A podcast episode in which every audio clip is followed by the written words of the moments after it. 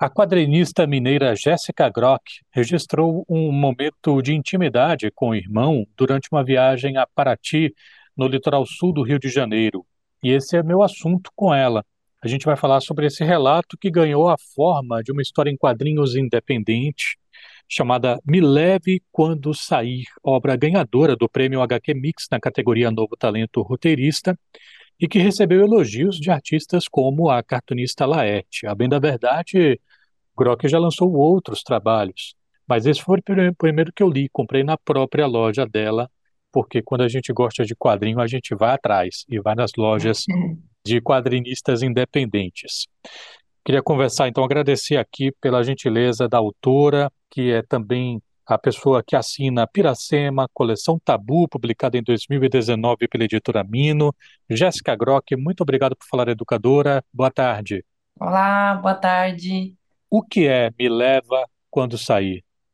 Me Leva Quando Sair foi um. Eu acho que foi uma coisa que não deu para escapar de fazer, assim. Eu era bastante fã de, de quadrinhos, né? Mas eu não tinha coragem de fazer. Eu achava que, que ia ficar ruim, que não ia dar certo, que ninguém ia entender, que o jeito que eu contava história não, não ia funcionar. E aí, quando meu irmão decidiu se mudar, sair de casa, né, que a gente não ia morar mais junto, e a gente sempre foi muito próximo, muito amigo, eu falei, ah, eu acho que eu vou, eu acho que eu vou falar sobre isso, eu acho que eu tenho que fazer logo um quadrinho, eu vou falar sobre uma coisa que é importante para mim e que eu acho que ninguém vai me questionar, digamos assim, né? Eu tinha um medo de que as pessoas fossem me apontar como impostora de alguma maneira. E aí nasceu nasceu o quadrinho dessa forma, como uma urgência de criar quadrinhos e uma espécie de homenagem também ao meu irmão, né? Como é que o Lucas reagiu em ser quadrinizado? Ai, ele amou, ele chorou demais, ele é super dramático, assim. Então, quando ficou pronto, ele já estava um tempo, é, a gente já não estava morando junto, né? E eu levei o quadrinho para ele, ele moldurou, colocou na, na parede da casa dele, ficou todo emocionado. Ele adora. Meus maiores fãs é, com certeza, ele e minha mãe, assim. Os dois amam. E, e eles adoram que os dois apareceram, né, na história. E aí ambos acham demais, assim, eles gostam muito. Sua mãe ainda chama você de bebê? Pior que chama, às vezes. Chama, é engraçado. Eu e meu irmão e a gente ainda chama ela de mamãe. Estou conversando com Jéssica Grock, que compartilhou um pouco da sua vida por meio desse quadrinho.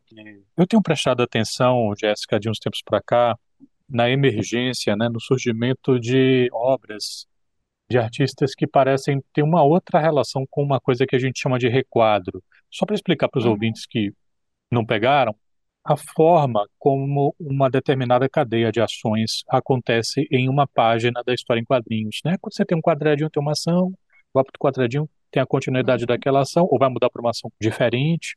Alguns quadrinhos não não não têm seguido muito essa coisa do quadro que tem a ação, vamos para outro quadro que tem a outra ação, outro cenário e por aí vai. Por exemplo, a gente teve aqui uma entrevista com Lila Cruz, quadrinista baiana, acho que como Jéssica hoje vivendo em São Paulo, que ela uhum, tem aquele é, pequeno livro das felicidades, manual do, auto- do autocuidado, que vão um pouco em outras linhas, né? Em um desses quadrinhos, uhum, a página é o quadro, né? E eu uhum, poderia citar também o Wagner William, outro quadrinista com quem a gente conversou, ganhador do Jabuti pelo Silvestre, que boa parte, se não todo o quadrinho dele, se eu estou com memória correta, não vai um uhum, pouco nessa linha do requadro e tal. É, queria saber como é que é, foi pensar essa narrativa visual em Me Leve Quando Sair, Jéssica.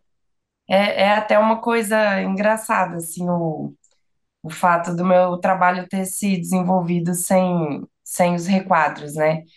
Eu tinha muita dificuldade de fazer o meu desenho encaixar nos requadros. Eu tentava usar os requadros, eu achava que não ficava bom, ficava estranho, ou que eu não sabia usar os requadros direito, assim, que eu é, hierarquizar. as coisas. Acaba que eu faço tudo isso sem os, os requadros, né? Intuitivamente eu. Sem os requadros, eu aprendi a usar os requadros, né? Mas foi mais uma questão de limitação mesmo. Eu falei, cara, isso não tá ficando bom com o requadro, não vai dar certo.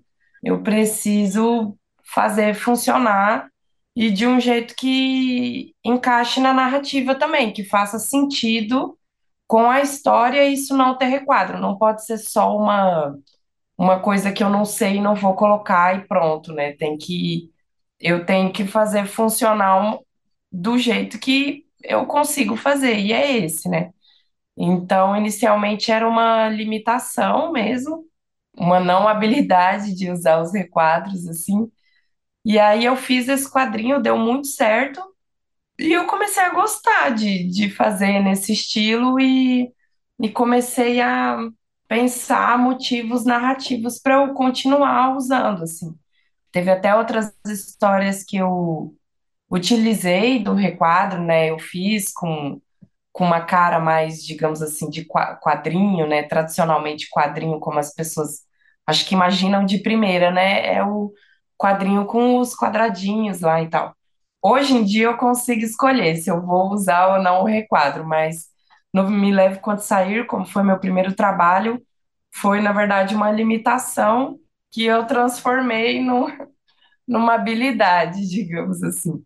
Mas era porque eu não, não conseguia. Na minha cabeça, assim, não ficava bonito quando eu colocava dentro do requadro, mas hoje em dia fica, dá tudo certo. Mas foi mais por aí, assim.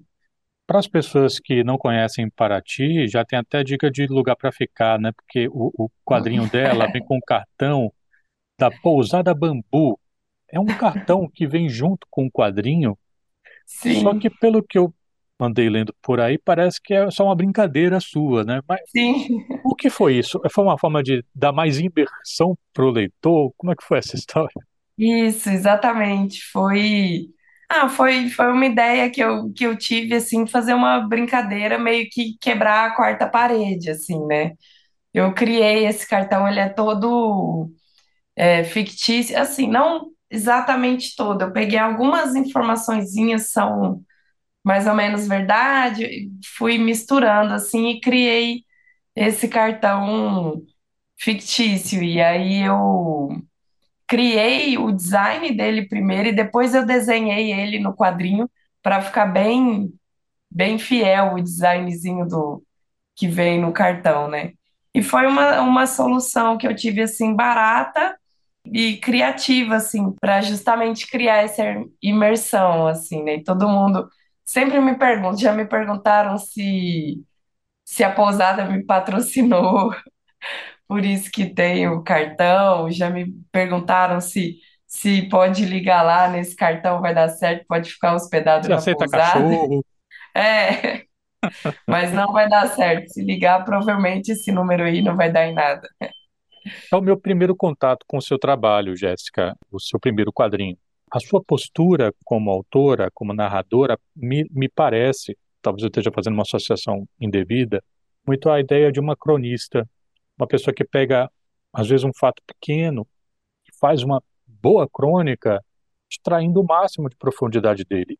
E, ao mesmo tempo, o seu quadrinho me lembrou muito um autor chamado Marcelo Quintanilha, autor de Toco de Vidro, Tungstênio, Amo. outros tantos, porque ele tem um pouco também essa, esse procedimento de pegar um fato banal e, a partir daquilo ali, discutir tipos humanos, né, tipos sociais. Uhum, Quero saber como é sim. que foi para você pensar narrativa a partir de algo prosaico, como uma viagem que acaba desnudando uma relação entre irmãos, e se você em algum momento se sentiu obrigada a, a não fazer crescer uma coisa que você sentia que tinha que ter aquele tamanho.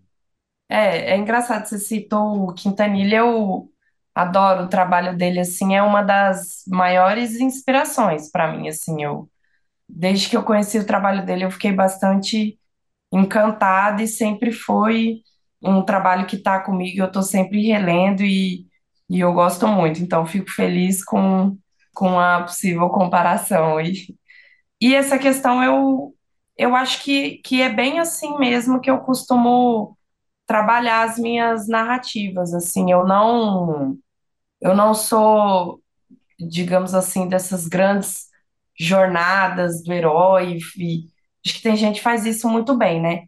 Grandes jornadas e, e coisas super mirabolantes, né? Com vários acontecimentos e plot twists. Tem gente que faz isso muito bem, mas eu, eu não, não costumo ir muito por aí. Assim, eu acho que eu ia acabar me perdendo, porque o foco para mim eu acho que é sempre ir numa coisa mais sensível mesmo, ou emocionar o leitor, ou é, trazer a coisa da nostalgia, que para mim eu acho que é o ponto principal da minha obra, assim, acho que essa questão nostálgica ou como que eu faço para despertar no leitor, como que eu faço para ele se identificar e pegar na minha narrativa e falar assim, nossa, isso aqui é comigo também, ou isso me emocionou, isso lembrou meu irmão, isso lembrou minha mãe, é, coisas bem íntimas dentro da gente, assim. Eu acho que quando eu vou nesse lugar mais simples, eu acho que é mais fácil eu, eu atingir o leitor, assim, eu, eu chegar dentro dele lá também. O leitor se conectar, assim, para mim é é o objetivo final, digamos assim, da, da obra, né? Então, então a inspiração vai sempre nessa, nessas coisinhas mesmo da vida, assim. E eu acho que a forma como eu desenvolvi mesmo, como eu escolhi construir minhas histórias, eu sempre acabo deixando esse um final mais aberto. Eu costumo dizer assim que eu não gosto de subestimar o leitor. Eu sempre gosto de deixar espaço para o leitor criar também as suas interpretações, o que que ele acha que, que aconteceu, o que que ele acha que, quais são os símbolos, os significados na narrativa. Eu acho que quanto mais simples eu deixar e quanto mais aberto, eu tenho que ter muito cuidado e realmente saber onde parar, porque se eu perder a mão, eu, eu perco, desmorona tudo, toda toda a minha narrativa, tudo que eu construí vai desmoronar, porque é, a minha narrativa acho que está justamente em onde saber parar e o que deixar aberto. Você disse no seu Instagram, ainda acho que não foi uma boa escolha ter abandonado a faculdade de psicologia para seguir nas artes. Palavras suas. Mais adiante, o tempo fica mais ensolarado e você diz: Sou uma péssima vendedora, mas no final das contas, acho que posso dizer que sou uma boa contadora de histórias. No ano passado, Jéssica, você completou cinco anos como quadrinista. Qual é o balanço? Você se sente melhor com isso? É, é engraçado, né? Que esse texto ele vai tipo de zero a cem, assim, né? Tem dias e dias, do ponto de vista, talvez, de segurança financeira ou, ou perspectiva de carreira, talvez realmente a psicologia fosse me abraçar melhor, assim. Mas entra e, e sai crise. No final dos dias, eu acabo sempre fazendo a mesma escolha, que é continuar artista, continuar contando história.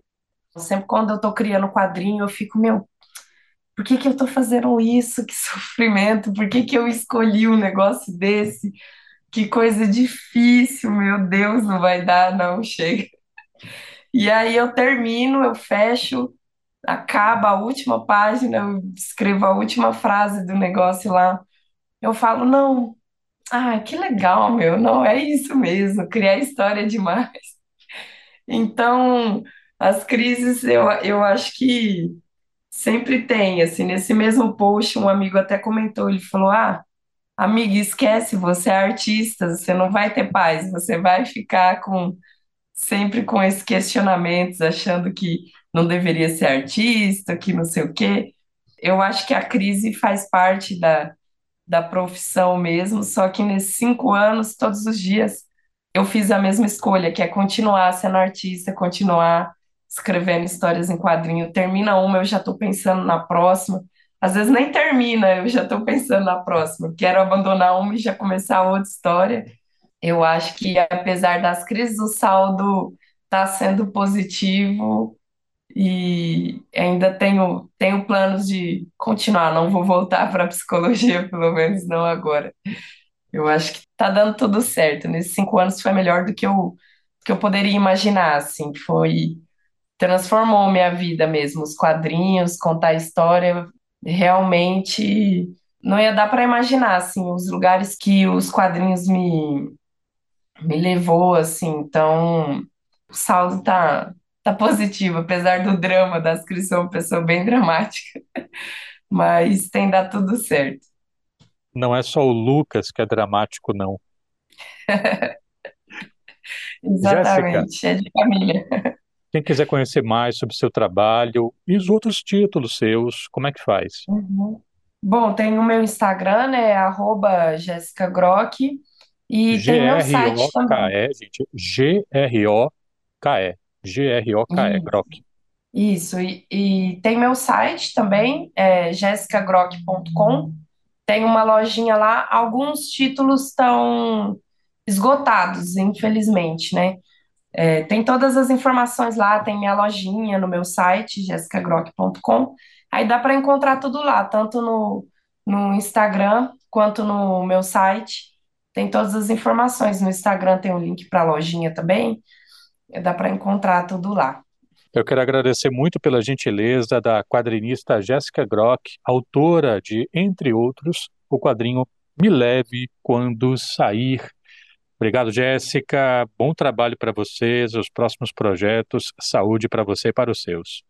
Ah, obrigada. Muito obrigada pelo convite. Muito legal. Fico feliz de estar aí na Rádio da Bahia. Muito legal.